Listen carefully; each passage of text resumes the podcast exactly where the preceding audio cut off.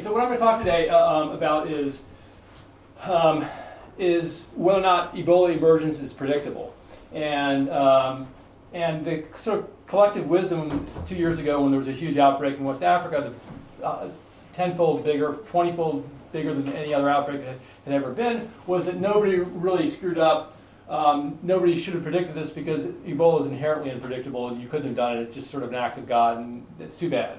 Um, we should have been prepared more in terms of outbreak response, but hey, we didn't know what was going to happen out there, so we couldn't have predicted. And the conventional wisdom of, about why we couldn't predict it is that Ebola is endemic over large areas. It's permanently, persistently present across wide swaths of Africa. Uh, that bat migration, you know, bats are the best guess. We're not 100% sure, but the best guess for a reservoir host for Ebola is bats, fruit bats and they, they you know they migrate. Some fruit bats migrate over long distances, and therefore they're carrying the virus around. So you can't tell whether it's just going to go from one country to another uh, in, in, a few days. And then and then furthermore, people say the emergence risk is predicted by some, you know, the reservoir host distribution, human habitat disturbance, and some kind of climate trigger. And since we don't know what the climate trigger is, um, we can't really tell what's going to happen. And in fact, people tend to be enamored of anything that says climate in it. So, um, because saying climate gets you grants and people like climate. Um, and, and before the predecessor to climate, it used to be habitat disturbance thing that got you grants, now it's saying climate gets you grants. So people that, you know, one, one sub, and furthermore, it's, it's a morality tale. You know, Ebola emerges because we're bad, we did something bad, you know, modern humans are bad, and therefore, and therefore this scourge emerges to punish us for doing habitat disturbance or changing the climate, et cetera. And the problem with these ideas, the conventional wisdom, is that's the problem. It's all nonsense, bollocks, right?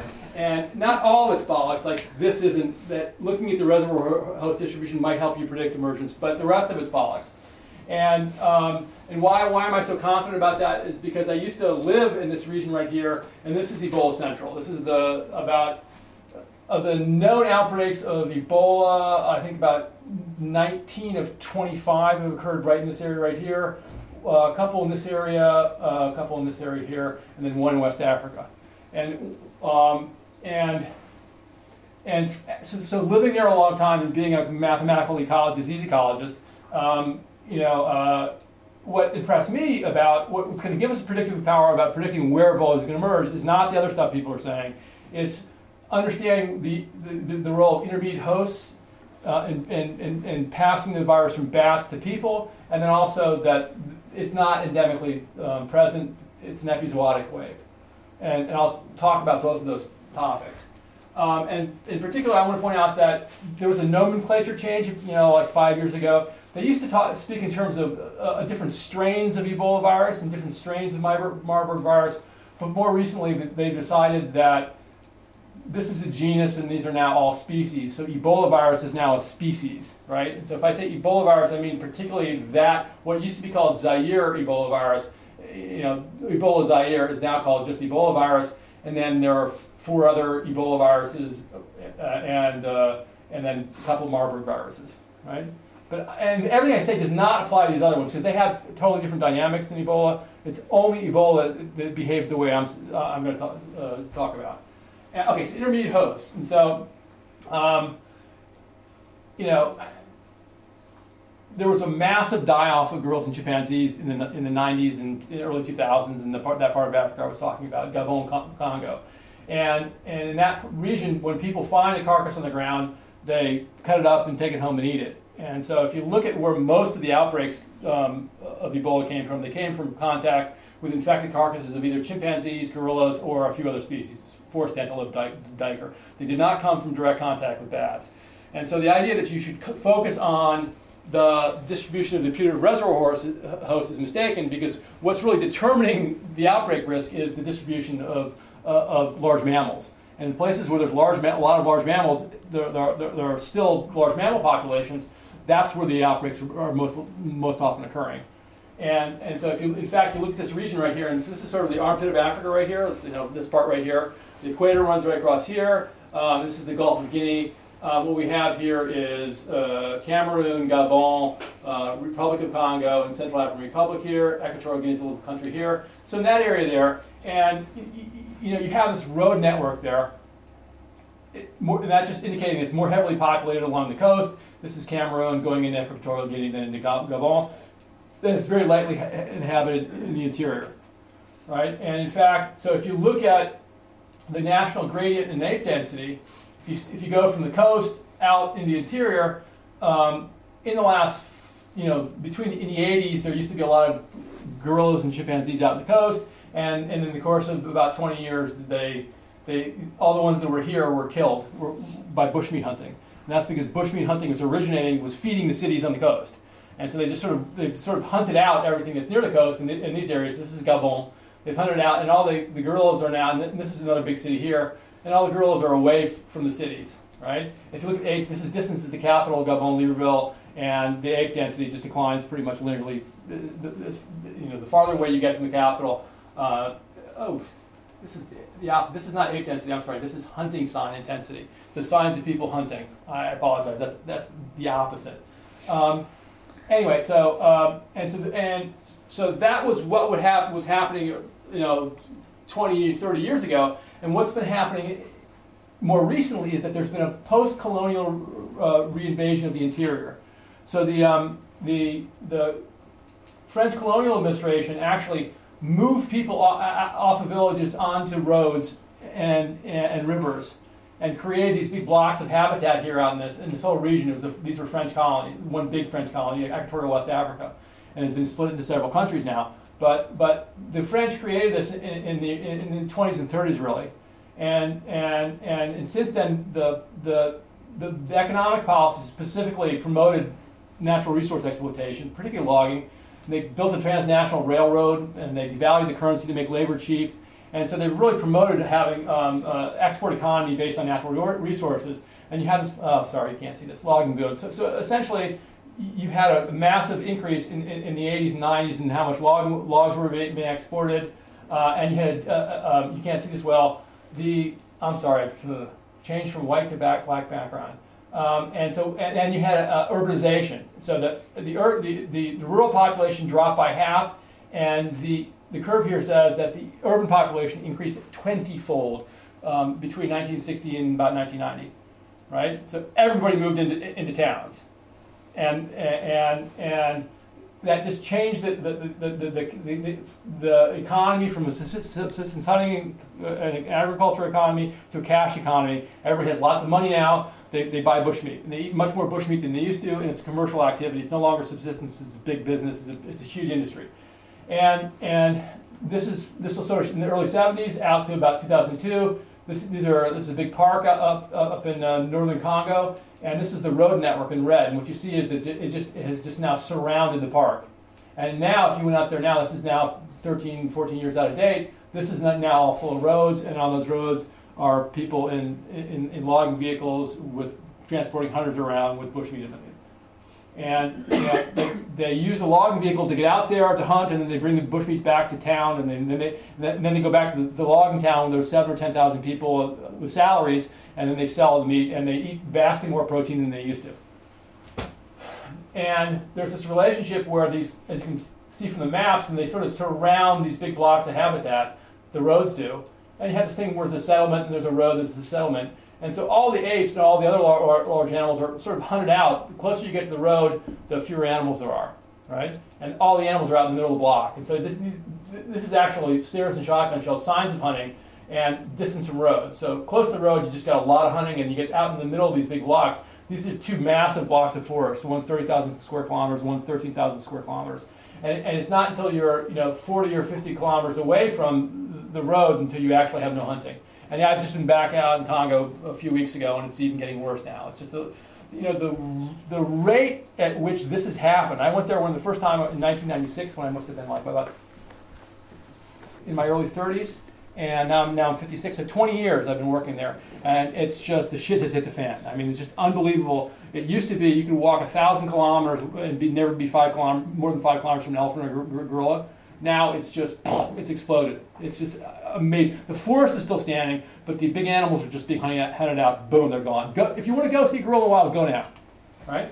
Um, and and so you have this massive hunting effect. And so if you say distance the road, this is just four different big protected protected areas. the farther uh, you went away from, and this is in the, in the late 90s, early 2000s, the farther away you went from a, from a road, the more gorillas there were, right? More apes. Um, and, and so you have this massive gradients there. And so where hunting is occurring is highly predictable, both on a national scale and on a local scale. You know exactly where, there's, where there are extant, you know, dense large mammal populations, intermediate hosts, right? And so if you think about that, if you've got this relationship that, that the hunting does this, distance from villages, say, you know, uh, and the hunting does this, so there's not many apes near the village, and you get further away from the village, that's where the apes are. If you drop a, a, a virus into the ape population, and you have an epidemic, and you have transmission, and you have density-dependent transmission dynamics, so the higher, higher the density of, uh, if I go, achoo, right, that, the, the more people are, there are in this room, the more likely it is to spread, spread to the next ape group, right? And so, and, and it, you can run a little simulation, let's hope this runs here. Yeah, and then let's drop in here. Let's see what happens as a function of, of, of the structure. If you have something that come, you know, starts near the road, it just burns out because the ape density isn't high enough. Um, it, uh, if you put it out in the middle where there's really high ape densities, it just kills everybody, right? And that's the observation that we have from the region is that, you know, uh, tens of thousands of gorillas and chimpanzees died in, in this area. And, and, and so what the prediction then is, is that, you know, before, before Ebola comes in, it should the distribution should like like this, increasing with distance from the road, and then that epidemic process should kill all the ones in the big blocks of forest, right? And then afterwards, you hit oh, distance from village. That's the same thing. It should look like that. So that big peak of, girls away from the road should should be never be gone, and the survivor should be near the road. That's a prediction for density-dependent uh, Ebola transmission dynamics. And if you look at the data, this is the same data I showed you before. And if you actually look at this is places that have not had Ebola outbreaks, this is going to be places that have Ebola outbreaks. Lo and behold, it's exactly what it shows.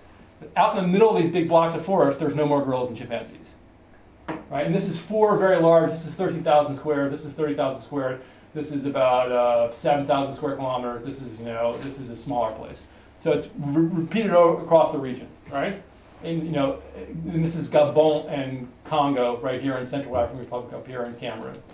And, and so it's a really strong effect. And in fact, this is just tell you this. This is density compensation. And what's happened now is that is that these are pre-outbreak things. There's a body size effect where big animals are, are disappear very quickly um, as a consequence of they're very sensitive to, to, to, uh, to, hunting, and smaller animals are much less sensitive. And so uh, um, before the outbreak, if you, pl- you plot by body mass the distance from the road, and these are the slopes of distance from the road. So a big slope means that looked like that with distance to the road. In other words, there were no girls near, near the road and lots of girls in, in the interior. And it sloped the other way. A negative slope means most of the animals were back towards the road. So before Ebola, you had that, with apes being densest near the road, and the smaller you get, the, um, the, the, the, less you are packed into the interior of the, the block. And then after Ebola, it reverses, right? So the apes are now found near the edge of the road, and the other ones, the smallest ones, are now, it's reversed. And that's evidence that there's density compensation, that the killing of the big stuff is left, they're all frugivores, they all eat the same thing. And you kill uh, the big ones are eating a lot of fruit, there's more fruit for the small ones, and now you have explosion of small stuff, including things like rats and, and small birds, which carry just about every other kind of, they, they are rats and bats are the ones who are viral reservoirs, right? So, but the, the effective ecosystem service that gorillas are providing by suppressing bat and, and rat populations, they're probably actually reducing the prevalence of, of viral pathogens in the environment. Um, okay, so um, okay, so wave. So that's the first part, uh, wave spread. Uh, this is going to get very technical. I'm going to whip through it. If you have questions, stop me and ask me. Okay, okay. Um, phylogenies, anybody? Uh, okay, uh, so so um, in 2000, I think five, I guess, I published with a couple of friend, friends of mine a paper saying, "Hey, you know something? Ebola is not everywhere. If you take the very first outbreak near Yambuku, right, and you fit a regression against the, the, the, the years after the very first outbreak and the distance of the other outbreaks from that first outbreak site, right, what you get is a straight line, right? It goes out this way, it goes out this way, it goes this way, comes here, and then turns back, right? And then you plot this, uh, you know, this is so this is just time by distance away from the first outbreak. It's very linear, which means it's moving at a very consistent rate through space, right? Okay. If you take um, if you move down on just this small scale within here, bet- between I think this is like a 2001 and 2005. So the first, this scale, th- th- th- this thing I showed you here, this is a thousand kilometers, this is a thousand kilometers. It's a big scale, right? You move down to one tenth of that scale on the local scale here, and it does the same thing. It moves through space on the local scale, boom, boom, years after Mendemba. Mendemba is the first one that occurred over here, kilometers to Mendemba, right? So it's moving through space on both scales very consistently through, through space. It's a wave. It's, a, it's an epizootic wave moving through the reservoir host, probably bats, right? And that wave looks something like, is this going to get, come, come, come, come, Papa. Uh, let's see if it works. Yeah, there we go. And this is something I did a long time ago. It looks, looks something like that. And, and it probably also came across here this way, and it probably also went down here, but I just have no data with which to plot the, the thing. This is a, a susceptible, infected, recovered SIR epidemiological model. That's, that's, that, that's what the data are they're, they're creating. That's an actual epidemiological model. And from a conservation perspective, that sucked because these yellow and red are the are the, the parks where 95% of the gorillas live in the world, and and these big parks here got whacked, and that's why gorillas are now critically endangered because the, the biggest populations, the sort of arc for gorillas, got whacked by Ebola, and about half the gorillas in the world, a third of the gorillas in the world died in the course of about 15 or 15 years. Um, bad. Um, okay, so now if you look at the phylogeny, and this is these are gene sequence data from uh, from from Ebola Zaire um, from the actual virus, and this is the glycoprotein gene, and you say, what's the relationship genetically between these viruses? And lo and behold, what you find out is that uh, that first outbreak that occurred in 1976 is essentially the parent of every other known strain of Ebola virus. Everything else is descended from that. And in fact, if you go down the, the, the tree, the, you know, there's a branch, you can see, really see spatial branching per, uh, process. I don't have time to talk about it here, but it, it's exactly what you'd expect if, the thing was just moving through space in a wave.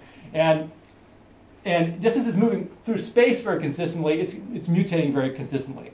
So it just gets it's going very very clock-like fashion, boom, boom, boom through space. And in fact, if you plot kilometers from distance, and instead of, instead of uh, instead of plotting years since Yambuku versus distance to Yambuku, I'm now plotting distance to Yambuku against genetic distance. This is spatial distance and this is genetic distance, and they're highly correlated along that same path. The farther away it gets, get, get, get, goes on the outbreak trajectories uh, in, in, space, the, far, the farther uh, it evolves away from Yambuku genetically. It's just clock-like. It's just, it, it just screams that this is an epizootic wave. In fact, I gave a talk here at Oxford about the time, right before, when this paper was in review, I gave a talk. And the people in the virology community hated me, absolutely hated me, because I was challenging the, the, the, the conventional wisdom that was everywhere, was endemically. But they just they had never met me, they'd never heard of me. And those of you who are interested, in, you guys are uh, history of medicine. Is that what we're talking? Have you read Thomas Kuhn's uh, The Structure of Scientific Revolutions of the Paradigm Concept? It's, this is like you could do a paper on, on me, and I and I represent everything that Kuhn said. I was an outsider. Uh, they, they resented me. They'd never heard of me. I talked mathematically in a way they didn't understand. Um, um, it challenged their, their, their, their, career's work. It was all the things that, that, that, he said about scientific paradigms were right there, and they just did not want to hear it. I mean, they, they were at the CDC in Atlanta. They hated me. I mean, they literally hated. And, and, I, and I even, even gave a talk, and, and afterwards, my co-author Les Real you know, asked, he was a friend, friends with, he was at Leslie's at Emory, which is in Atlanta, and he asked the guy, what's wrong with that? So, so you've seen the talk, you've seen the data, what do you think? And he said, he said, well, do you have any, um, do you have any criticism? And the guy just said, no, but I don't believe it, right? And so they, they just hated this. They hated the fact that this, could be spatial spread. And in fact, if you, you, you know, there's other, you know, in that, once again, I, I did the big scale and the little scale. This is the big scale local scale, same thing, right? You know, very consistent. As you move away in pairwise between two sites, the genetic distance between two sites grows linearly. Um, and, and, this is this is these are uh, um, these are data from uh, I uh, anyway.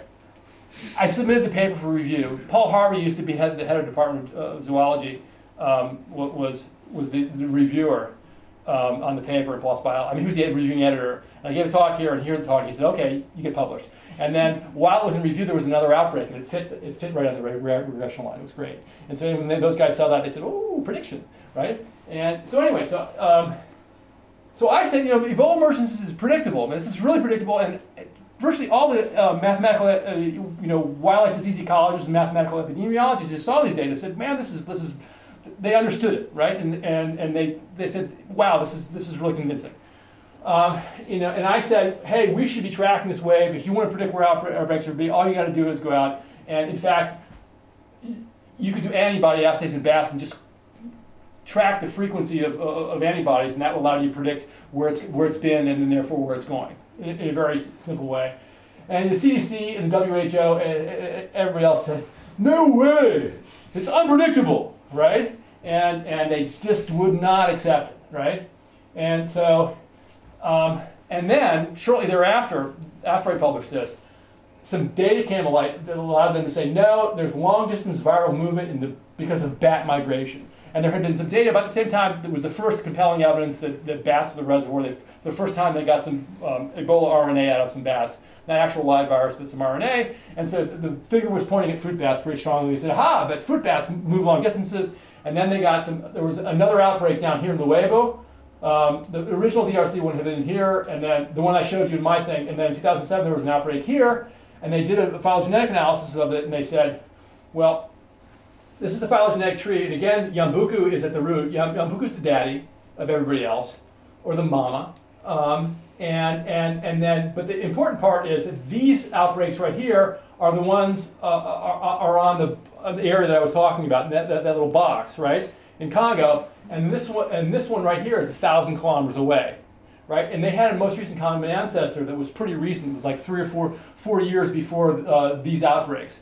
Um, these outbreaks occurred 2001 to 2005, and then the, the, most recent common ancestor of this thing in DRC and this thing, in Gabon were, was, was 1999 or something like that. So it implied that there had been something here, had split, and one of them had gone a thousand kilometers away to, uh, to, to, to Luebo, DRC, and the other ones had gone here to, to, to, to Congo. And essentially, they, they said, you know, uh, a thousand kilometers in five years, the only way that could possibly happen is if a bat flew it there right? And you, I, my, my spread rate is 50 kilometers a year from, from those plots I showed, just moving 50 kilometers. All of a sudden, in five years, it goes uh, 1,000 kilometers, that's 200 kilometers a year, that's four times as fast as I'm saying. Only way it's getting there is migration. And that happened, they published that, and then, and then now, in 2014, we had this outbreak in, in, in West Africa, started in Guinea and spread to Liberia and Sierra Leone. And they said, and then they looked at the tree, and, and this tree was published in Science, and once again, DRC, that's, that's the same Yambuku outbreak at the tree again. It always shows up at the, at the root of the tree. It is the ancestor of everything else. Um, but once again, they do the tree, what do they get? They get the one that's in Guinea being most closely, related to that DRC one, right? And they say that DR, the, the, the, DRC outbreak was 2007. The most recent common ancestor is 2004, right? So it, it went in 2004. It went to DRC, and then and then and then it went to, to Guinea. So you know, relatively rap- rapidly, get out there. That's and that's like 4,000 kilometers, right? From DRC to, to Guinea is three or three, 3,600, 4,000, something like that. So what that 4,000 kilometers in 10 years? My God, it's got to be that migration, right? And so they pronounced, Peter, you're wrong. Ebola emergence is unpredictable. Wave spread is dead. Um, you know, go back and do play with your monkeys. Even though I don't study monkeys, I study apes. Um, which I have to do every time I give a talk everybody. Like, thank you for not saying monkeys. People always will say monkeys, and I go, like, that's not monkeys, man. Are you a monkey? Um, uh, anyway, so the Monty Python. What is that? It's Monty Python and the Holy Grail. I'm not dead yet. Is wave spread dead? No. Right? Um, uh, because those phylogenetic trees they're making have a real serious problem, right? And it, they, they, the, this program Beast is like the industry standard. It's the program people use when they want to reconstruct when the most recent common ancestor occurred. So if there's a viral outbreak somewhere, they want to say, these two viruses, when were they one virus, right? Uh, or if they say, when did humans split off from Neanderthals? We'll use beast and we'll try to estimate that based on genetic data, right? And so it's everybody uses that not just for viruses, but for everything. To, to any kind of clock dating that people are doing these days, they're using beast, right? And the problem is that there's a strong correlation between viral substitution rate and host body mass, right? And that's because something either about host physiology or population biology, I don't know, but it affects the, either the generation time or the effective population size of the virus. And I can't remember, I always forget whether it's bigger animals. Bigger animals go slower. The, the substitution rate is slower in big animals, right? And and that's a problem because the guy who wrote is the, one of the developers of Beast, this guy Andrew Rambo right here. But he and his two authors like did an analysis and they said, "Oops, oops. If you take if you take um, uh, samples from um, if you have this, this this this phenomenon where this is influenza, right? They have sequence data for influenza, and they have equine horse influenza, and they have human influenza, and they have uh, avian influenza, bird influenza, right? And they're radically different body size, right? And so, what's the consequence of, of this of this tendency for body size to, to, to I mean, uh, to be correlated with substitution rate? How well is our program Beast in the in the uh, sorry relaxed molecular clock model, which is one, one people like to use? How well does that program do in reconstructing the correct phylogeny? And essentially, they had the true tree. They know the, the, the true tree from the, the, the, sequence. And that's what the structure of the true tree looks like birds, people, horses. And it should be like that. Birds should cluster with humans, and, and horses should be outgroup, and the, and, the, and, the, and the divergence should be back there. And then they say, okay, let's simulate some data where we know what the true tree is. It looks like that, right? We know it's, that's what we simulated with. And then let's use Beast to reconstruct um, estimate what the tree is, either using a strict molecular clock model or using this relaxed molecular, molecular clock model, and see how well they do, right? And the answer is, is that the strict molecular clock gets the clustering wrong. It puts horses with people instead of putting birds with people. But it gets the divergence dates pretty much right, right? The, the relaxed molecular clock model is a nightmare. It, it gets the topology wrong, it clusters horses with humans, and it underestimates the divergence times by half, right? By half. It's a nightmare. And then they, then they come up with some sort of uh, fix for that that requires that you know what the host group was, blah, blah, blah. It's not pertinent to us here.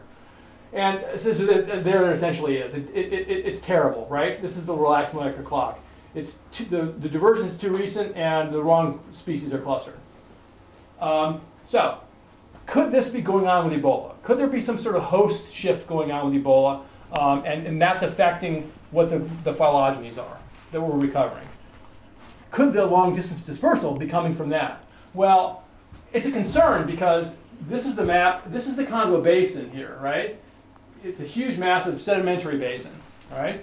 And there's, there are lots of fauna. This is a fauna, faunal disjunction zone, right? A, a hybrid zone here. And the Congo uh, Basin has a different primate fauna, a different bat fauna, a different rodent fauna, a different everything fauna than what's to the west. And this is a, this is a sedimentary basin, it's the bottom of the ocean, and these are tectonic zones where there's like mountains and caves and stuff here and over here too. The Rift Valley here, and then there's a whole series of volcanoes in this area uh, where the the, the, the, Pacific plate meets the African plate. So and that, but then there's this big like sand pit here, right? And so you know that there's a, a, big faunal disjunction here, and lo and behold, the red dots are outbreaks, that, human outbreaks that occurred in the, in the Congo Basin, and the blue are in, in uh, Actually, there's more outbreaks than that, but I just sort of summarized.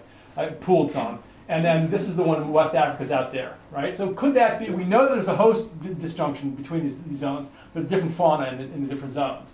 In fact, this guy Rosetus aegypticus is there's no uh, evidence of Ebola in this bat, but there's lots of evidence of Marburg virus in this bat, and there's some smoking guns in, in terms of antibodies this is the best candidate for the Ebola reservoir, that species right there. And lo and behold, it's found in Eastern Africa in, in the Rift Valley, and it's found in West Africa in the tectonic zone. It's not found in most of the Congo Basin, right? So whether or not this is the answer, I don't know, but it's awful suggestive. And so if you go to the science paper, the, the time of that big outbreak in West Africa, this was the, one of the first big papers that came out and that, that analyzed data and said, oh, what's going on here? And they did a strict molecular clock. This is not a Beast clock. This is a maximum likelihood clock uh, tree. Um, um, but this is a strict clock, not molecular clock. And you know, this is the clade. So this is and this is the Beast clock again, which puts Guinea and, and DRC 2007 together. And look what it does. It puts it the divergence between these two. It puts in 2004. Whereas if you go over to the uh, to this tree, this is an coalescent tree, so there's not an explicit estimate of when the date was, but it says this happened a long time. So this is 1976 back here. Th- this is 1976. This is Yambuku again, is, is at the root. All the trees show Yambuku being the ancestor, right? But it says that the split between Guinea and, and, and DRC 2007 occurred all, not too much after um, 1976, maybe in the 80s sometime. And that's a big difference. And we already know that in those simulation experiments, the strict molecular clock, clock, tree was doing a lot better at getting the dates than the than the relaxed molecular clock tree, which is what this is, right? Warning lights, flash, flash, flash, flash. So what's going on? Why, you know, why are these so discordant? Why does this say that these two split 35, 30 years ago, and why does this one say they split 10 years before the outbreak? Huh, okay. Oh, well, yeah, I'm just, this is just pointing out Yambuku is still there at the root, right? And so let's then take that fact that every, every phylogeny people do finds, whether it's a, whether it's a coalescent phylogeny or a maximum likely, Yambuku is all at the root. And then let's, let's examine the fact that, well, if, and that's Yambuku right there. Let's say that that's at the root, and that these are all descendants of that. And instead of using a phylogenetic tree that ha has some sort of flaws in it, let's just say pairwise distance, pairwise genetic distance between this and everybody else. If that's Papa, let's see how far away everybody's gone, has gone, gone from Papa, right? And so here it is, Yersin Yambuku substitutions relative to Yambuku, right? And this is for, the red is for, for, for, sites that are in DRC, and the blue is for sites that are not DRC. And again, I pooled ones that are in the same general region, and they're within 50 kilometers of each other, right? And what you see is, is that the rate of divergence for the ones that are not in DRC is different than the, than the is faster than the rate of divergence, the rate of substitution for the ones that are, are, are in DRC, right? So in the in one biogeographic zone, it evolves more slowly than it does in another biogeographic zone. Mm. So is that evidence of a host shift? Well, it doesn't end there. Um, there's another phenomenon that is not in that uh, Rambo paper, but it's a well-known phenomenon. There's a number of G's and T nucleotide content, right? GC content. Um, there's a strong correlation between GC content, you know, ATGC, the genetic code. Um, there, there's lots of variation at how, how much GC content, what proportion of sites are G and C between hosts, vertebrate hosts, for instance.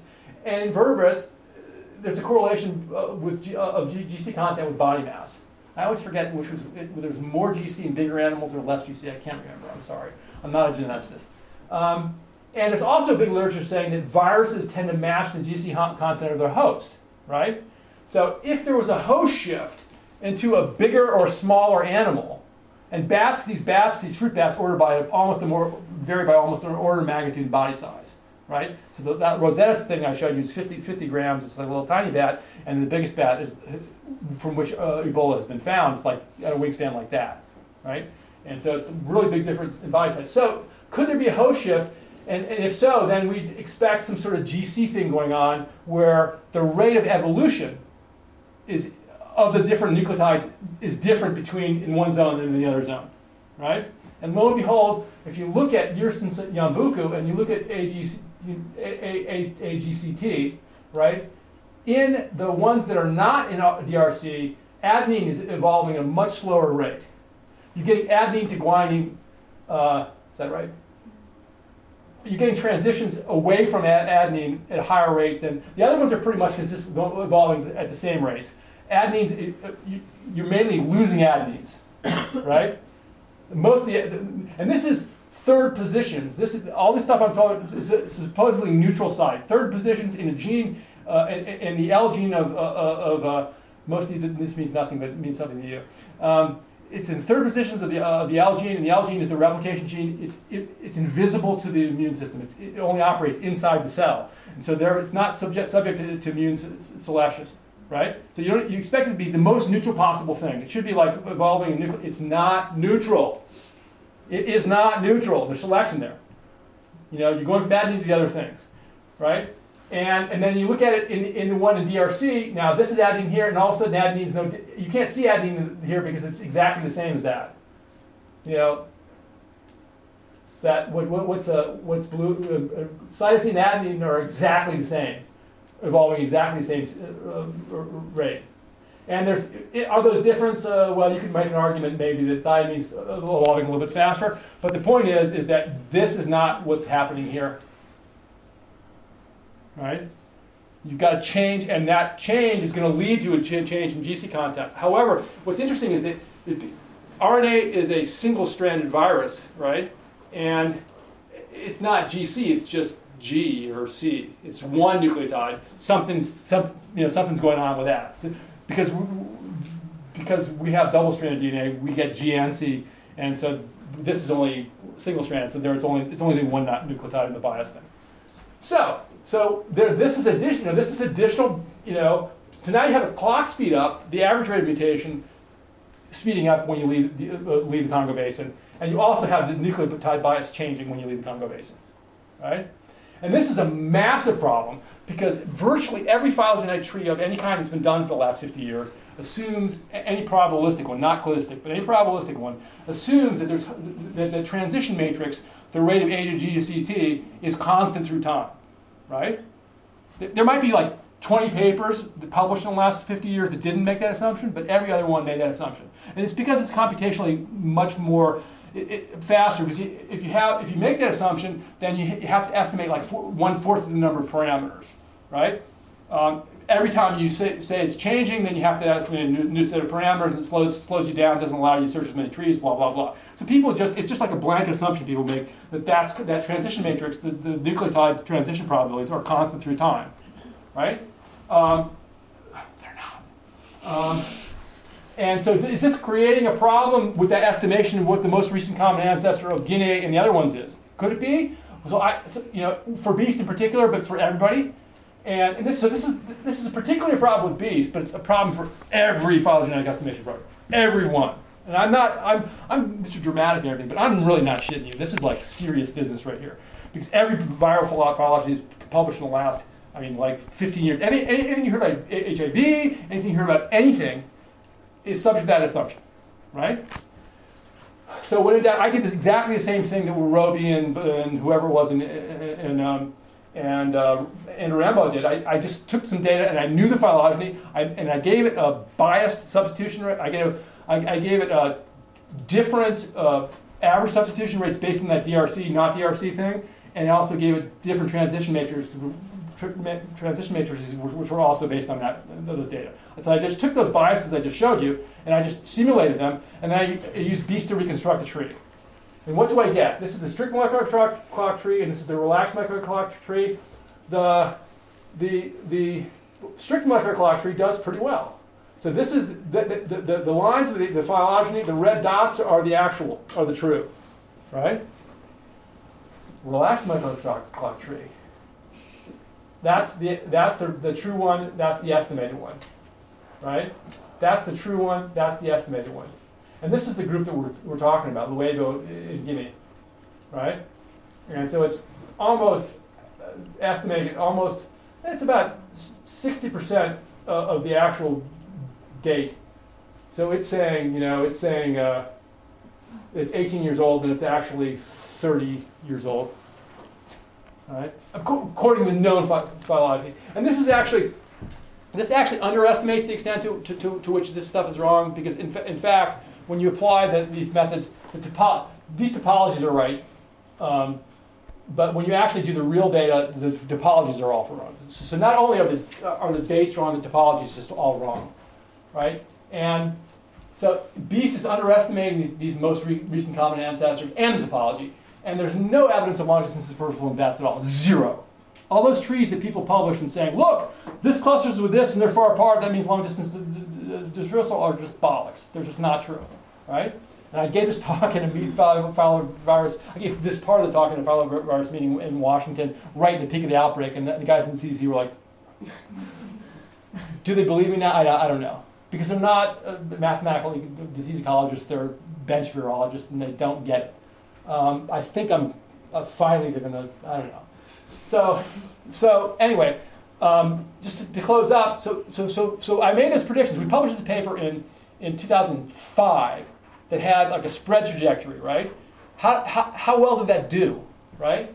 Well, so um, here's that outbreak here, and what you guys don't know is that in 2014 there was there were two Ebola outbreaks, not just West Africa, but there was another one right there in, in DRC, right?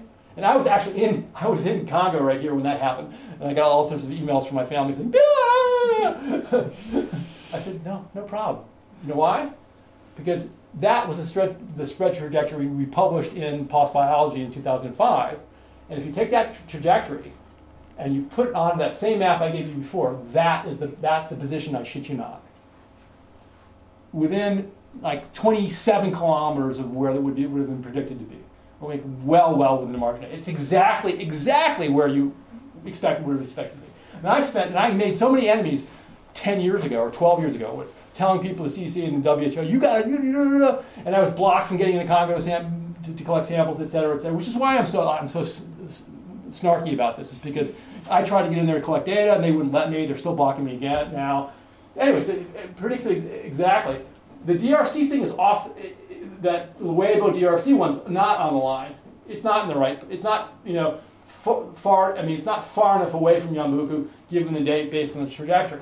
But however, if you say, let's take the tree that, that now that the strict molecular clock tree that was published in Science, and let's just sort of like, like take that the, the branching pattern and the, and, the, and the distance between branching points, and then drape it onto the spatial thing. And then so we'll, we'll, we'll take the, the, the, the, spread trajectory I said, and then we'll put the, that on there, and then we'll have, it has to go to the, to the, to the branching point, and then it can come back and go to Luebo, right? You know, so it goes like that. So this is the Kikwit one. That's the first one, and it's moving westward. And then that splits off. What the phylogeny says now is that this one splits off next. So the first one that splits off is Kikwit, where is it? Uh, DRC 1995. Uh, um, and then and then and then it goes into Gabon, northern Gabon, and then and then the next thing that splits off is is the is the DRC one, which is right here. That splits off, and then and then it keeps going, and it does that, and do that. And if you take that, that DRC moves up to right there. So what actually happened was that the wave went west, and then something split off and came down back, back this way, and then it kept going, and it split again. One went out to West Africa, one out, hit the coast essentially, and then bounced back, right?